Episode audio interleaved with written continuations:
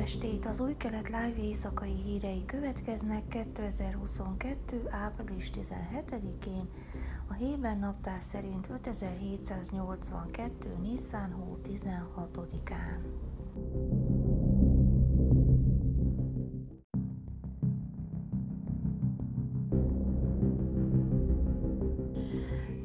Harris amerikai alelnök és zsidó származású férje egy júnia és szomáliai telepen készült bort szolgált fel a péntek esti széder vacsorán, ami a Biden kormány izraeli telepekkel szembeni kritikus álláspontja miatt meglepő választásnak számít.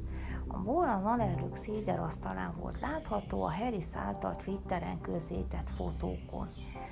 Az alelnök vezető tanácsadója később közölte, hogy a vacsorán felszolgált bor semmiképpen sem tekinthető politikai véleménynyilvánításnak. A Pszágot pincészet Jeruzsálemtől északra található telepes borászat, amely megtámadott egy 2016-os francia bírósági döntést, amely szerint a Júdea és Szamáriában, Kelet-Jeruzsálemben és a Golán fensíkon készült árukon fel kell tüntetni, hogy izraeli terepről származnak. Az Európai Bírósághoz benyújtott petíció azonban sikertelen volt. Szágolt 2020-ban kiadott egy borkeveréket, amelyet Mike Pompeo volt amerikai külügyminiszterről neveztek el. Miután Pompeo szakítva a külügyminisztérium 1978-as jogi véleményével bejelentette, hogy az Egyesült Államok nem tekinti az izraeli telepeket Judea és Szamáriában a nemzetközi joggal összeegyeztethetetlennek. Donald Trump elnök izraeli nagykövete David Friedman szombaton Twitteren megjegyezte Harriszék szédere kapcsán, jövőre azt javaslom, hogy az alelnök családja a szágot pincészet Friedman palackját szolgálja fel, lehet, hogy elfogult vagyok, de szerintem nagyon jó.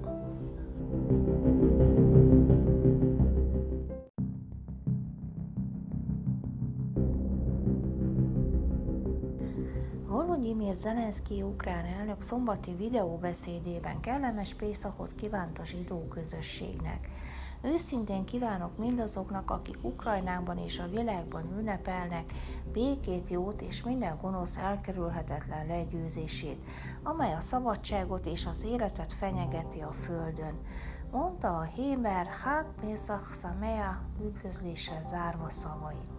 A bevándorlási és beolvadási minisztérium péntek este több ezer menekültet látott vendégül Széderre, akik az orosz invázió elől Izraelbe menekültek.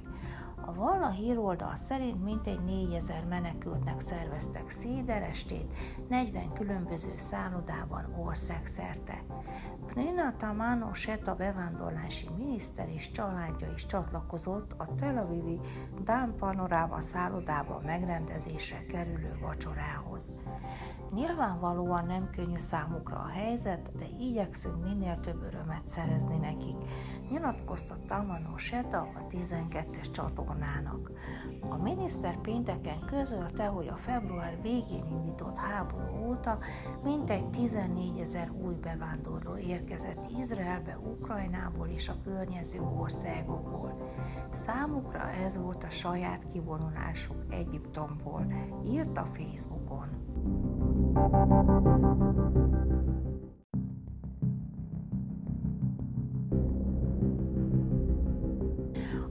Bengurion reptéren hosszú sorokban történő várakozásra számíthattak mindazok, akik múlt hét pénteken indultak útnak. A két évig tartó Covid zárlat feloldása után több mint 72.600 utas haladt át az izraeli nemzetközi repülőtéren a légi közlekedés hosszú idő utáni legforgalmasabb napján. Az eddigi legmagasabb rekord 2019. augusztusában áthaladó 110 ezer utas volt. Pénteken az ünnep bejövetele előtt az országból kiutazó utasokat hosszú sorok várták. A repülőtér hajnali 5 és este 8 óra között volt a legforgalmasabb, mivel több tucat járat indult európai és közel-keleti célpontok irányába.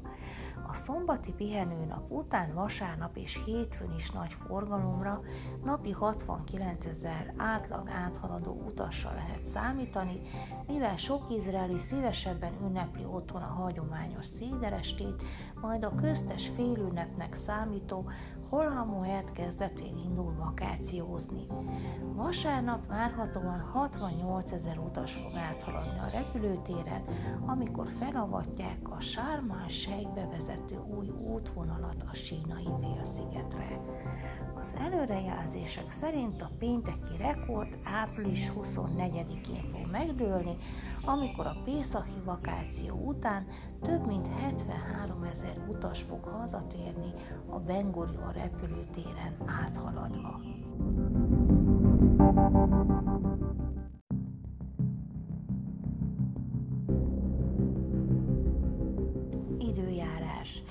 50 felhős idő várható, Jeruzsálemben 32, Ásdodban és Hajfán 28, Ejláton 36, még Tel Avivban 31 fokra lehet számítani.